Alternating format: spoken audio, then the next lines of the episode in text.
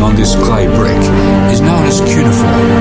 Now, this script was used for hundreds of years in ancient Mesopotamia. Hear international presenter Gary Webster and travel with him to ancient Babylon and the island of Patmos to discover how ancient mysteries reveal the future.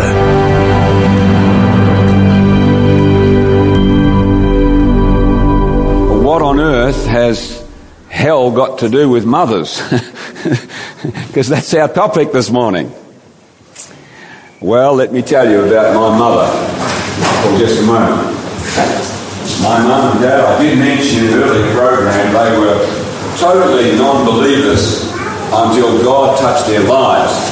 And uh, my mother had one great thing in her life, and that was this phrase Few believe, few realize they have a heaven to win and a hell to shun. You think about those words for a moment. Many, I should say, few believe that we have a heaven to win and a hell to shun. Think about that sometime. And my mother set her mind to make sure as much as she could that her children would be in that heavenly kingdom. That's what she set her heart to do. She would sometimes warn us about hell, and we're going to talk about that, because sometimes when we're going our own way and doing our own thing and will not listen, even in the scriptures, you notice that God reminds us there are two pathways that we're traveling on one to heaven or one to destruction. And I thank God for my mother who made those principles important to us. And this afternoon's program, I'm going to talk a bit about heaven, okay? That's the sweetener. Well, actually, this program is going to be sweet too. You probably didn't realize what the Bible really says about this topic. So here is our topic this morning, to hell and back. Now the reason we're taking up this topic, of course, we're having a, a series of meetings down at Hornsby Theatre, and we happen to be in this point in our program, alright? Uh, but I think you'll find it good. Maybe we should have had this for the Father's Day, perhaps. uh, it might make more sense to you, but you'll see what I'm talking about. To hell and back, the assassination of God. I want you to think about the incredible amount of material that is coming out today on the subject of hell. There are many books being written and many people on the YouTube who are saying, I went to hell and came back again. This is not an isolated incident. Incidents. Many people are saying, I've been to hell and come back again. Is that true? How would we know? That's the question we want to answer this morning. Because some of you were at the program when we talked last weekend about ghosts, life after death. And we showed very clearly that the Bible makes it very plain that when a person dies, they are likened to having a sleep.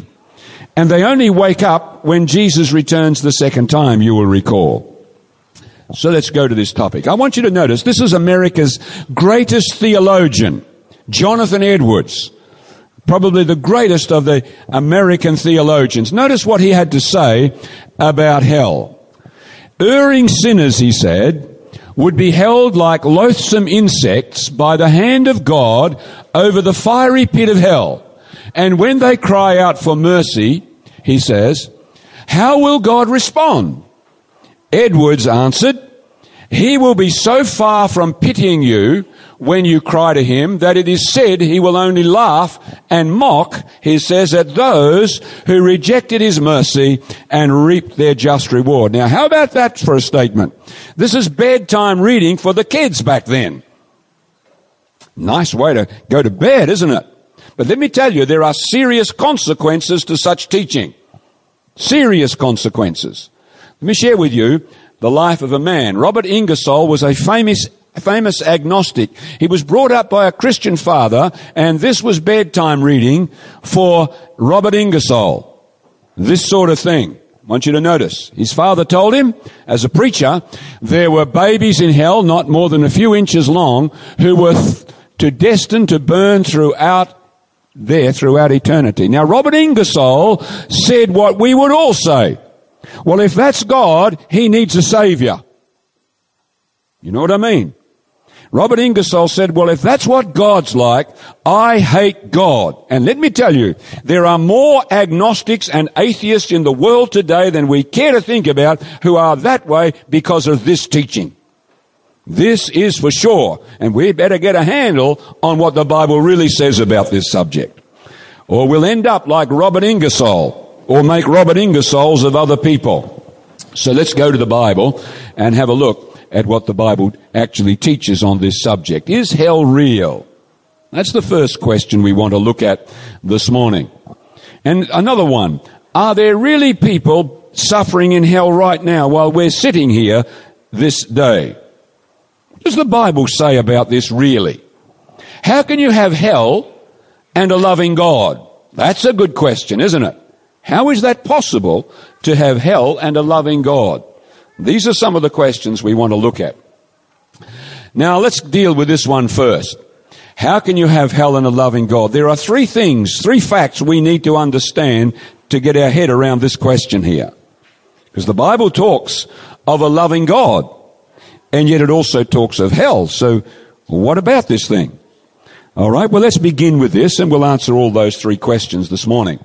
First of all, if you want to understand how you can have hell and a loving God, you and I must understand this little word called sin. S-I-N. It's pretty small, but it's pretty, pretty big, really.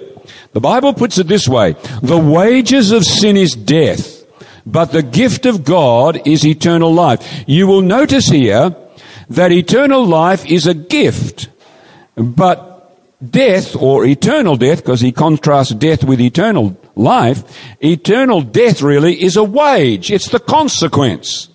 It's not a gift. So he says eternal death is a wage, the Bible says. All right. Now I want to talk for a moment about the second death. He who overcomes, the Bible says, shall not be hurt by the second death. There is a death that's coming from which we'll never wake up. The Bible calls this the second death. You may remember last uh, weekend, I think it was the one before, we talked about the thousand years. In fact, it was last weekend, last Saturday morning, wasn't it? We talked about the thousand years of Revelation 20. This period here is bound by two resurrections, you will remember. A resurrection called the first resurrection that Jesus talked about, which is a resurrection that is to life, that happens when he comes the second time we mention. And then there's a second resurrection at the end of the thousand years, which is called the resurrection of condemnation which means when a person comes up in that resurrection, and as we saw last week, then people are forever put aside. They never wake up. It's called the second death, the Bible says. Blessed and holy is he who has part in the first resurrection, those who are God's friends, who have accepted Jesus. Over such, it says, the second death has no power. Those who are in Christ Jesus, this second death will not happen to them.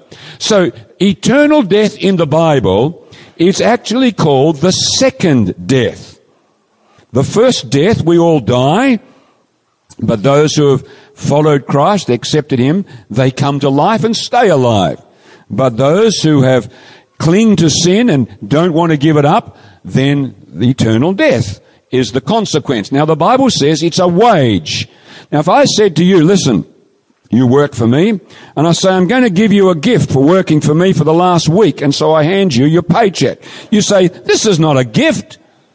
I earned this, right? This is the consequence of my labor. This is not a gift. It's something that you earn.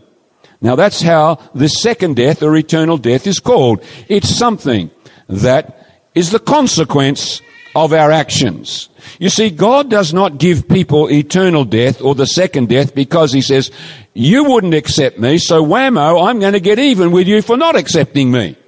It's not like that. It's the consequence of our choices. And that's what God warns us of. He says, well, this is the result of not choosing uh, me because I am the source of life. So you need to understand there's a consequence to your choice. But it's not because I get even with you. It's just that you unplug, in a sense, from the life support system. You see, because Jesus Christ is actually like the life support system at a hospital. If you're in bed there and let's say you have your consciousness with you, which doesn't usually happen, doesn't it? And you're plugged into the life support system, and you decide to reach over and, you know, pull out the plug or something or turn off the switch. It's your choice. The consequence of that choice is death. And that's the same way here. Jesus Christ is the life support system of every person on planet Earth. Should we choose not to plug in or to unplug, then that choice is ours, but there is a consequence to that choice, and that is death, eternal death, because He is the source of life. If you unplug from the source of life, then there is no life, you see. That's the way the Bible puts it. It's the consequence. It's not something because God gets even with us. Those who have the Son, Jesus said, they have life. They plug into the life support system. Those who do not have the Son, they do not have life. These things I have written to you, says Jesus, who believe in the name of the Son of God, that you may know that you have eternal life. That's the way to have eternal life. Plug into the life support system because in God there is life. So this is Jesus, the life support system for all people. And so eternal death is the consequence of not plugging in or of unplugging from that support system. Now the second thing, if you would have uh, hell and a loving God, is this, parenthood. We must understand something about parenthood. I want you to notice what Jesus said once. Jesus was talking to the people back in his day, or what man is there, he said, of you? What person among you if his son shall ask him for bread, will you give him a stone? Or if he asks for a fish, will you, he said, give him a snake? Come on, fathers, mothers, how many of you would do that? Dad, can I have a, a fish, please? Yeah, here's a snake, son. A deadly, you know, taipan. We would not do such a thing. Now, this is the point Jesus is making. He says, if you then being evil, meaning you and I are sinful people, we make mistakes. If you and I, being sinners, know how to give good gifts to your children, said Jesus, then how much more shall your Father who is in heaven, he said, give good things to those that ask him? The question you see that should be in our mind from this text is this, are we better than God? Are we better than our Father in heaven? Jesus said, He who has seen me has seen the Father. Jesus and his Father give good gifts to his children who ask. Now you think about this for just a moment. Here's a little kid. Yeah, Mother's Day, right? So mum wants to give him a cookie, a biscuit, an Anzac biscuit. Now she says, listen guys, these are special biscuits for a special time. Don't touch any of these biscuits until mummy says so. So you know what kids are like when, well, this, that was what I was like anyway, I guess that's a better way to put it. You want to sneak one behind mum's back. So the little kid, he decides to go help himself to the cookie jar, the Anzac biscuit jar, and uh, mum catches him red-handed. Now, what do you think God, mum's going to do? Do you think mother is going to douse him with some petrol and set a light to him because of what he's just done? Maybe for uh, three weeks? How many would you feel that's okay? How many of you would feel that it'd be okay to do that for, say, a, a couple of days? Now, come on. Not one of us. Number one, you would say, make the punishment fit the crime for, for starters, right? This is hardly a fair deal. But secondly, would you do that as a mother, a father? Would you, in actual fact, set a light to your child and enjoy watching them burn for taking a cookie? No, you would not. Therefore, this is Jesus, one of Jesus' points. If you then, you and I, being evil, know how to give good gifts to our children, how much more will your Heavenly Father? You see, my friends, the love of God is at stake in this thing. Let's move on. If you then, being evil, know how to give good gifts to your children, how much more will your Heavenly Father? Now, if we would like, like to understand how you can have hell and a loving God, there's one more thing. Oh, by the way, look at this text. As I live. I don't know how Jonathan Edwards uh, missed this text. You know, God will del- take delight in roasting people over the flames, he said. Look at this text. As I live, says the Lord God, I have what? I have no pleasure. God takes no delight in the destruction of his children. I have no pleasure in the death of the wicked, but that the wicked turn from his way and live. You can hear God pleading, turn, he says, turn from your evil ways to his people. Yet the theologians tell us that God delights in this stuff. He does not. And it is very clear from that text and other passages in the Bible that God takes no delight in the destruction of any of his children at all. There's the last thing that we would understand if we would have hell and a loving God, and that is this. We must understand what really happened at the cross of Calvary. What really took place when Jesus died. Notice what the Bible says. But he was wounded for our transgressions. When Jesus died, he was wounded for your sin, your mistakes, my mistakes, the mistakes of the whole world. He was wounded for your transgressions. He was bruised for your, our iniquities. The chastisement for our peace was upon him, he says, and with his stripes, by his stripes, we are healed. And the Lord, Jehovah God, has laid on him the iniquity or the sin of every one of us, the Bible says. Now, you think about that. Christ, in other words, was counted as a sinner because he took your sin and my sin, the sin of every one of us, the Bible says. Notice what Paul puts it this way.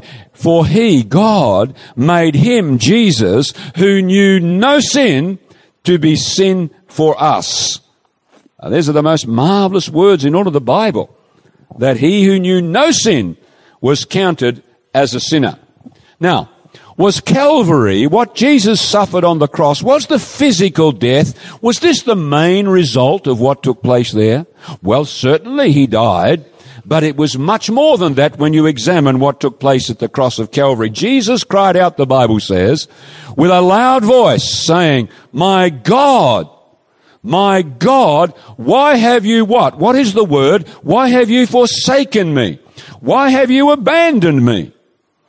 Yes, the cross is a is a horrible thing, and the reason it's horrible in one sense is because of the separation that Jesus experienced from the Father.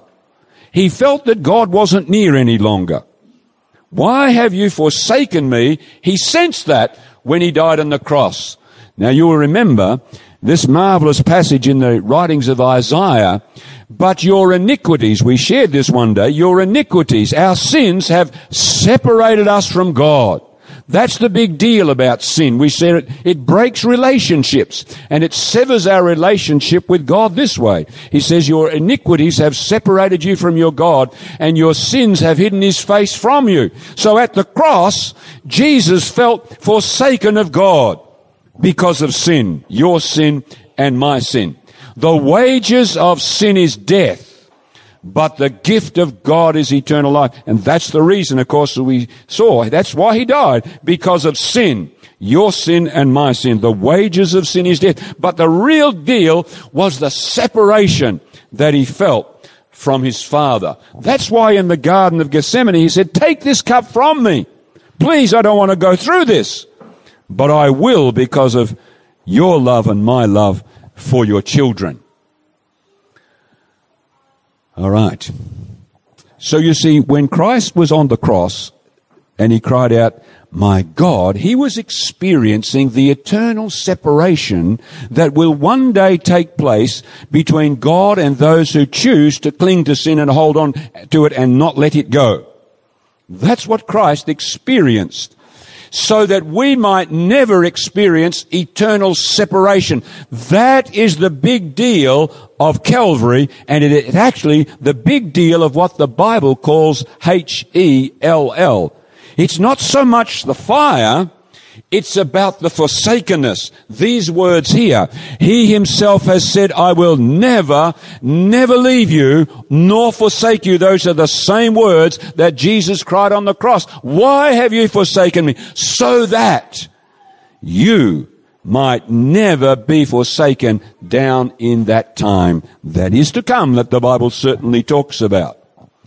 Amazing grace when you think about it. Christ was willing to die eternally for you and for me. You think about that.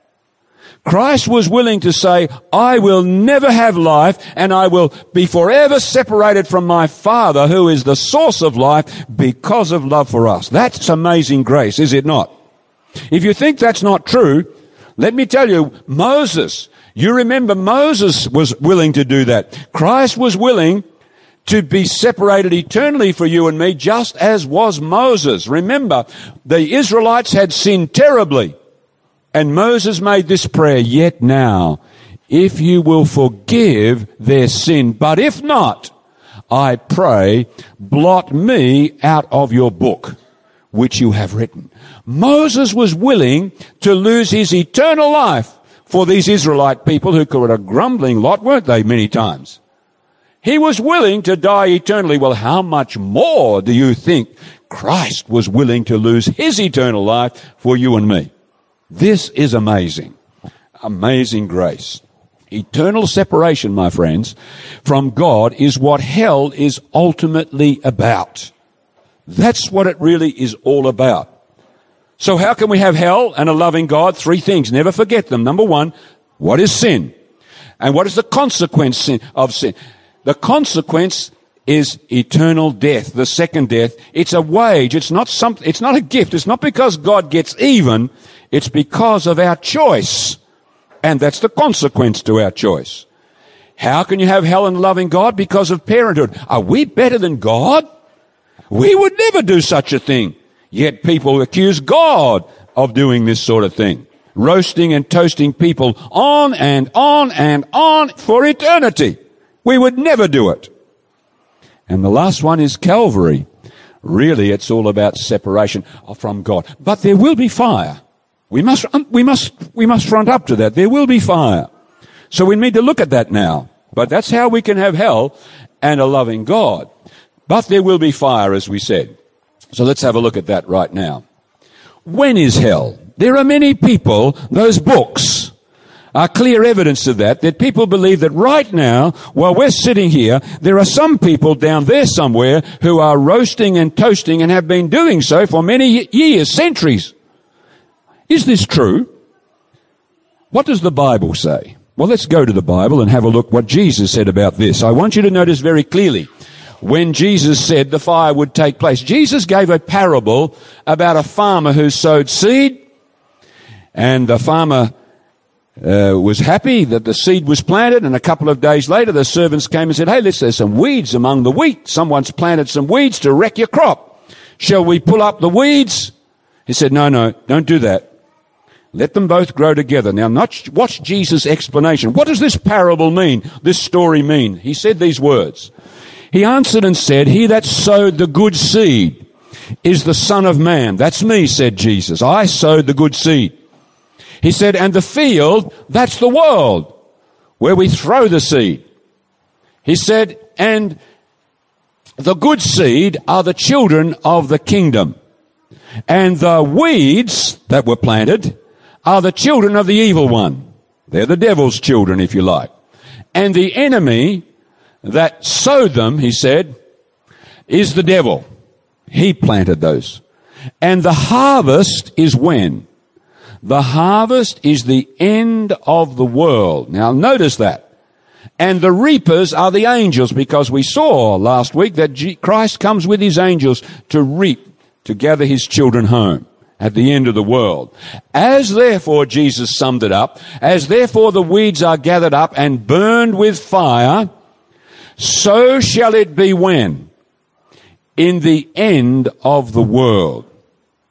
Jesus made it very plain, yes, there will be a fire, but there is no fire yet. He said the fire is at the end of the world. The Son of Man shall send his angels, and they shall gather out of his kingdom all things that cause stumbling, and those that sin, meaning they hold on to sin. They don't want to give it up. And he said he will throw them into the furnace of fire. So there is no question. Yes, we have to acknowledge the Bible teaches, yes, there's a fire, and we'll understand that. But it is not now. There is nobody roasting and toasting now. They wait till the end of the world. I hope we can see that very clearly from the teachings of Jesus himself. So hell, or the fire, is at the end of the world and it is not now. Notice what the Bible says here. But the day of the Lord will come. Yeah, it's future you notice here. It's future. Not now. The day of the Lord will come in which the heavens will pass away with a great noise, says Peter, and the elements will melt with fervent heat. Both the earth and the works that are in it will be burned up. So you can see clearly, even Peter teaches this is future. This is not now. The day will come. Very clear from the Bible. Now, hell actually is at the end of what we call the thousand years. You will recall, those of you who were with us last week, maybe here or down in Mount Colah, that we saw that the fire falls at the end of the thousand years. The Bible says, fire came down from God out of heaven and devoured them. The devil who deceived them was cast into the lake of fire and of brimstone. So yes, there is a fire, but it's at the end of the thousand years. Now I, I, mentioned last week, you can almost see God, the Father and the Son and the Holy Spirit sobbing their hearts out. Head in hands. Let the fire fall. How do we know that that's the picture of God when he has to let the fire come? Because when Jesus was looking over Jerusalem, he said, Oh, Jerusalem, Jerusalem, you who killed the prophets and stoned those sent to you, how often would I have gathered you together as a mother hen gathers her chickens under her wings, but you wouldn't let me. Your house is left to you desolate. And the Bible says Jesus wept. He sobbed his heart out over Jerusalem. This is a clear picture, let me tell you. And he was talking about what's going to happen at the end of the world. God takes no delight in the destruction of his children. The worst, he takes no delight in the destruction of anybody. Head in hands, God sobs his heart out as he has to do what God will one day have to do. This is what the Bible calls hell, but it's at the end of the thousand years. Let's notice that clearly. Now, the Bible teaches also that Satan and those who cling to sin are completely destroyed.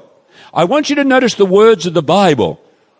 You will see very clearly from what I'm going to read to you from the Bible that nobody's going to roast and toast on for eternity, even when the fire comes after the thousand years. Nobody is going to roast and toast like people say they are. This is the Bible's teaching, so notice it with me. The Bible says, Behold, the day is coming, says Malachi.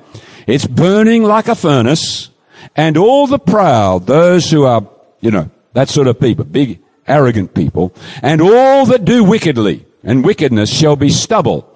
The Bible says the day is coming that shall burn them up, says the Lord of hosts, that it will leave them neither what? Neither root nor branch. Nothing will be left according to the Bible. And you shall tread them, you shall tread down the wicked, for they shall be, what's the next word? They shall be ashes. They're not going to be burning on there crying out, please, please, like the picture was when we started. They will become ashes. In other words, they will cease to be, the Bible says, under the soles of your feet in the day that I make, says the Lord. God is not like some people picture God. Not at all. There's coming a day when, yes, there'll be fire, but when that fire has done its work, there will be nothing left but ashes, says the Bible. You think about it. Ashes. Even Satan himself, the Bible says, will also be like that. Yet the picture that we have today by many people, by many Christians even, is that's the devil there. He's stoking this thing and he keeps the thing going on and on and on and on infinite, into infinite, into, eternity, right? That's the picture. But look what the Bible says. The Bible says these words. You were perfect. We read these words, or part of them, a few, three or four weeks ago. You were perfect. He's talking about this being, Lucifer. You were perfect in your ways from the day that you were created until iniquity or sin was found in you. Oh, covering cherub, the guardian angel of God you see there. Your heart was lifted up because of your beauty. You were proud, in other words. Therefore, I brought fire from your midst, the Bible says. It devoured you, and I turned you what? I turned you to ashes. This is a prophecy. He's speaking as if it's already happened. But he's saying, this is what's going to happen to you, Lucifer. I turned you to ashes upon the earth. You have become a horror and shall be what? No more forever. There is no picture in the Bible of a being who's going to keep things going on and on and on. No, he will be reduced to ashes and he will be no more. How much plainer can the Bible get, you see?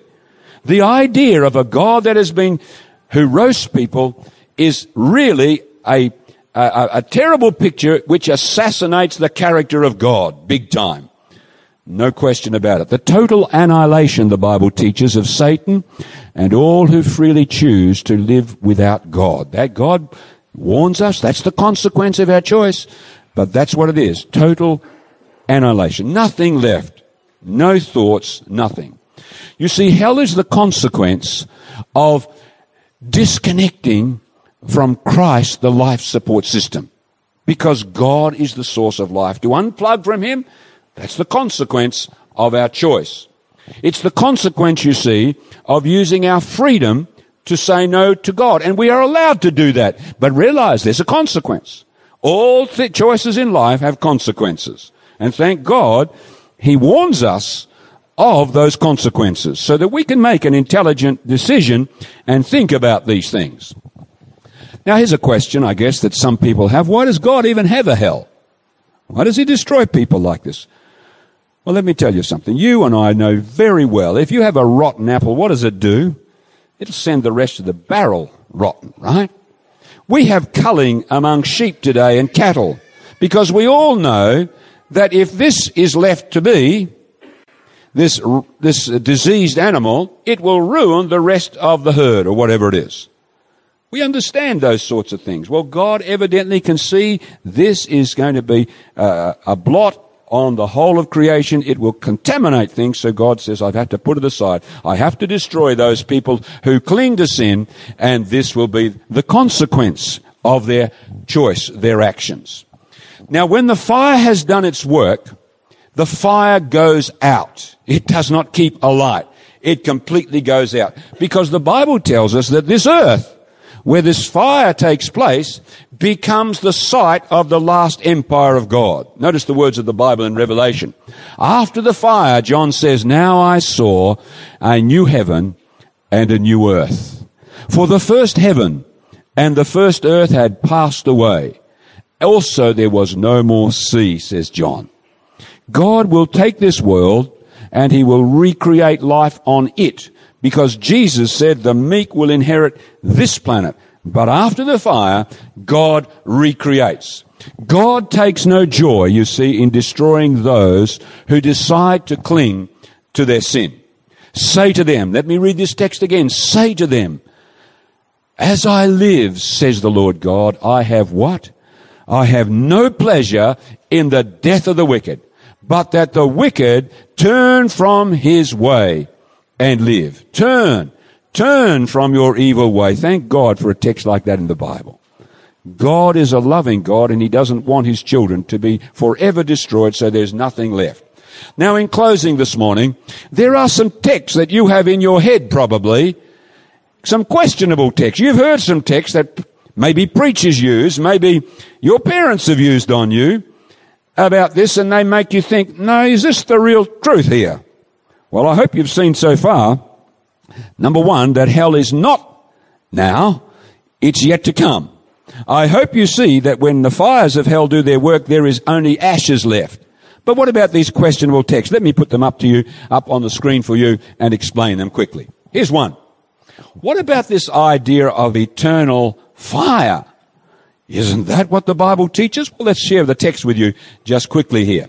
Jesus is talking. Then he will also say to those on the right hand, on the left hand, sorry, depart from me, you cursed, into the everlasting fire prepared for the devil and his angels. Now, doesn't that sound like the fire is everlasting?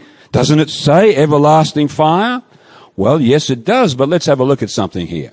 The Bible says in one place that Sodom and Gomorrah, those twin cities, were destroyed by eternal fire. Have a look at the text here. Let's go to the book of Jude. As Sodom and Gomorrah and the cities around them in a similar manner uh, to these, having given themselves over to sexual immorality, and gone, he says, after strange flesh, are set forth as an example, suffering the vengeance of what sort of fire? Eternal fire. So, Sodom and Gomorrah, the Bible says, had this eternal fire on them. Is Sodom and Gomorrah still burning? Well, I've traveled to the Middle East quite a few times now, and I've been to the places where they say this is Sodom, but let me tell you, not one of them, there's a fire there. In fact, that's what the Bible says when Peter talked about this. Peter wrote about Sodom and Gomorrah. Look what he said. Peter said these words, and turning the cities of Sodom and Gomorrah, he says, into what? Into ashes. In fact, you can go to a site called Bab edh-Dhra, which many people believe is the site of Sodom, and you will see layers of ash. But there's no fire there. He says, turning the cities of Sodom and Gomorrah into ashes, condemning them to destruction, making them, he says, an example to those afterward who would live ungodly. In other words, what's he saying here? How come it's an eternal fire, yet things are reduced to ashes? What's he saying? Well, he's saying this. He's telling us the results of the fire are eternal. Not the process is eternal. Not the burning is eternal, but the results of it. In other words, Sodom is no more. The fire did its work, and for eternity there is no more Sodom. It's gone. It's finished. So this eternal fire means a fire whose effects are eternal. Those who cling to sin are forever destroyed, not forever being destroyed, not forever in the flame, but the flame has done its work and now they are no more for eternity. This is the way the Bible uses it with those texts. Here's another one. Some people say, what about this text here? What about unquenchable fire? Doesn't the Bible say that the fire is unquenchable? Notice this text here. We come to Jesus talking, if your hand causes you to cut it off, it's better for you to enter into life maimed rather than having two hands to go into hell, into the fire that shall never be quenched. Doesn't that sound like a fire that never goes out? Well, come with me to another text in the book of Jeremiah. Let's go to it. Here's Jerusalem, 600 BC, the time of Jeremiah, the time of Daniel and so on. Notice what the Bible says what happened to Jerusalem through the Babylonians. The Bible says these words, I will kindle a fire in its gates. It shall devour the palaces of Jerusalem and it shall be what? It shall not be quenched. It's unquenchable, says the Bible. Yet I've been to Jerusalem a number of times and I've been to the places where the Babylonians destroyed the houses of Jerusalem and here's what you find. Here's the burnt room. These are the ruins from the time of, of uh, Jeremiah and so on when this Jerusalem was destroyed.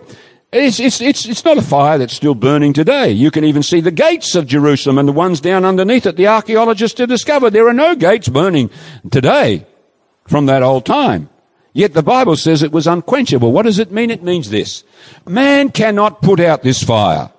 When it's done its work, then it will go out. But man cannot put it out. It's unquenchable. God will destroy and then the fire will go out, but man cannot put out the fire. And we see texts from the Bible that show what it's talking about. One more. What about a forever fire? Doesn't the Bible say the smoke goes up forever and ever? Have a look at this one here? This is from Revelation. And the smoke of their torment ascends forever and ever. Wow, that sounds like it, doesn't it? There goes the smoke, you know. You can still see it. Let's see what the Bible says on this one. You heard the story of Jonah? I'm sure you have. Story of Jonah is famous, isn't it? This man who went into the fish's belly. Notice what Jonah said. Bible says these words. Jonah's praying actually from the fish. You'd pray from the belly of a fish too, wouldn't you, if it swallowed you up? He says, I went down to the moorings of the mountains. The earth with its bars closed behind me for how long? Come on now. Forever. Was Jonah in the fish's belly forever? Is he still there today? Well, of course you know that's not true. In fact, the Bible tells us it's not, it was he wasn't there in the way we understand forever. The Bible says, as Jonah was three days and three nights in the great fish, yet the Bible calls it forever. Probably Jonah thought it was forever, you know. But no, that's not what he meant. How, the, the, way the Bible uses forever is not the way we use forever. We let, must let the Bible explain itself here. Alright, let's have a look at another one. Here is Samuel. You know the wonderful mother of Samuel, Hannah. Wonderful mum. You read it in the book of Samuel. And she uh, wanted this child, and finally she had one in answer to prayer, and then she dedicated this little boy to the Lord Jesus Christ, to God. I want you to notice what she said about this. The Bible says, talking of Hannah, but Hannah did not go up, for she said to her husband, not until the child is weaned will I go up, in other words. Then I will take him that he may appear before the Lord. And she said he may remain there for how long? Forever. Therefore, she says in another passage in verse 28, therefore I lent him to the Lord as long as he lives. How long is forever here in this passage? It's not the way we understand forever, it's as long as he lives. You see, that's very clear from this passage. So forever has to do with what you're talking about and the way the Bible uses it. Sometimes it means where God says you're going to have eternal life. Yes, that means forever and ever. Why? Because the source of life, you're plugged into Christ who had no beginning, who has no end. So you have it because you're in Him. No question that that's the sort of forever we understand. But the Bible uses the word forever in other places differently. It means as long as the thing lasts. So when it says the fire, the fire, the smoke it sends forever and ever, it means as long as that thing is still there. And we've seen they go to ashes. Alright, so this is the way the Bible uses. It means a limited period of time even in the Bible. Like Samuel, like Jonah. Forever in the fish? No, not how we understand forever, but how the Bible understands a limited period of time. Now let me close this, this, this morning by saying eternal fire, this idea of eternal torment in hell, it denies the truth of death absolutely denies the truth of the Bible on death. Because what does the Bible say? What happens when a person dies? Yeah, the Bible calls this the second death, the eternal death. But yet, what does the Bible say what happens when a person dies? The Bible says the living know that they will die. We know that. But the dead know how much? They know nothing. Yet the picture of these people who write these books, I was in the fires of hell, and man, it was terrible down there, and I've no, no. If you're dead, you know nothing. So the people going to hell, and staying there for eternity, suffering on and on and on, feeling all that pain, this contradicts the Bible. The dead know nothing, you see. Next one. Here's another thing. Not only would they know something, but eternal torment in hell denies the very gospel of Jesus Christ. It denies the gospel, the heart of the gospel. Look what the Bible says. The most famous text in all of the Bible. For God so loved the world that he gave his only begotten son that whoever what? Whoever believes in him should not perish but have what? Everlasting life. Now here are some people who have eternal life. And it's not good quality, I'll admit, right? They're down in the hot place, burning on and on and on and on and on in eternity, according to some people. Yet they got it without believing in Jesus. It contradicts the Bible. You only have eternal life, and in the Bible, that's quality life. You only have eternal life if you believe in Jesus. If you don't believe in Jesus, you have eternal destruction. There is nothing left. The ashes, that's it, you see. So this contradicts the very gospel that Jesus taught, which is why there are many theologians today who are saying what the church has been teaching or many in the church have taught is absolutely wrong. I can show you here are three theologians. Here, this fellow here on your left, Charles Pinnock. He's a Pentecostal. He believes with exactly what we've shared this morning. Here's a guy in the middle. This is Hans Kung, a, a very famous Roman Catholic theologian. He believes just what we've seen this morning. And here's an Anglican preacher. This Anglican preacher, John Stott. He believes exactly what we've shared this morning. You see, there are people today who are realizing this idea that has been put on Christianity by people who have not read the Bible properly is, an, is a terrible blot on the character of God, and it's wrong. And it's done great disservice to the Christian faith, and that's why many people do not believe in God today. Let me put it up here for you. Charles Pinnock, he wrote these words. He says, I suppose one might be afraid of a God like that. Well, would you be afraid of a God like that who roasts and toasts you for eternity? I sure would be. He said, I says, I suppose we would be afraid of God like that, but could we love and respect Him? That's the question. You could not love and respect a God like that. And one more. I think it sums it up beautifully for us. This is Charles Pinnock again. He says, everlasting torture is intolerable from a moral point of view because it pictures God acting like a bloodthirsty monster, right? Who maintains, he says, an everlasting Auschwitz, like the concentration camp with the fire going. He maintains an everlasting Auschwitz for his enemies, whom he does not even allow to die. They've got to suffer on, he says. I suppose we might be afraid of a God like that that we just read, but could we love and respect him? And then he notes these words here, and this hits the, right to the heart. Antony Flew, he says, an influential atheistic philosopher, was right to object that if Christians really believe that God created people with the full intention of torturing them, some of them in hell forever, they might as well give up the effort to defend Christianity, and that's the truth. That's the truth of this thing.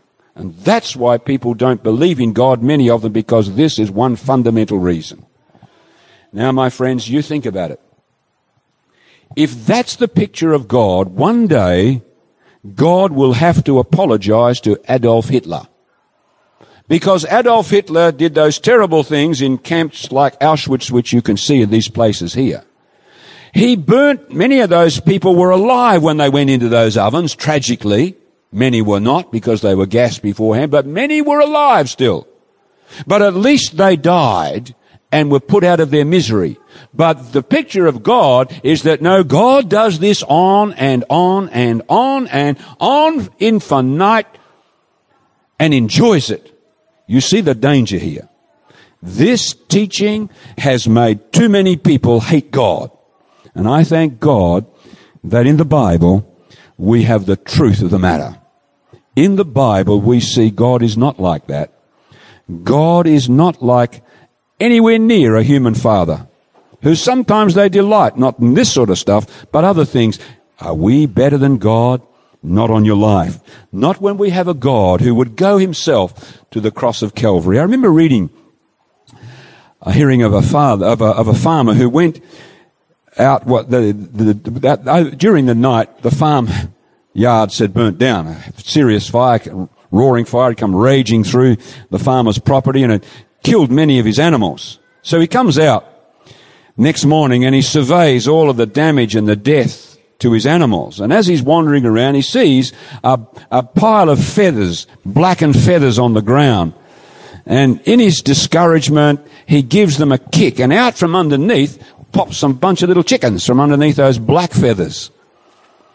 And he realized what had happened in that raging fire the night before. A mother had called her chickens underneath her wings and gathered them together and she had paid the supreme sacrifice. This sort of thing happens. I was in Perth sharing this story and someone said, oh, that happened in my farm too. You see, my friend, a mother chicken gave her life for her little chickens. The same has happened for everyone on planet Earth. A great God became a human being for the one great purpose to die so that you and I could be gathered in the sheltering protection of his great grace and love. Let's bow together in prayer. Loving Father in heaven, oh, what a terrible picture people have painted of God. As if he's some bloodthirsty monster that delights in seeing the suffering for eternity of his children whom he made and died for. Oh God, today we've seen the truth. But Lord, we need to plug into that life support system because that same God who we've seen this morning is not like people say he is. He does tell us that there will come a time when people will be no more and we need to plug into the life support system, Jesus Christ. Our heads are bowed, our eyes are closed. If you want to say this morning, Lord, I want to be plugged into the life support system to Jesus Christ. God, give me life, give me Jesus. Just raise your hand this morning to tell the Lord, give me Jesus. Give me life in Him because He is the way, the truth and the life. He's the one who protects us from what God tells us is going to come because it must come. Sin must be put aside. Evil must be forever eradicated. But thank God that in Christ we have life. Put your hand up this morning if you'd like to say, Lord, I want to plug into that life support system. I want to stay plugged in. Thank you, Lord, for the hands that are raised this morning. And thank you for the Bible. In Jesus' name, amen.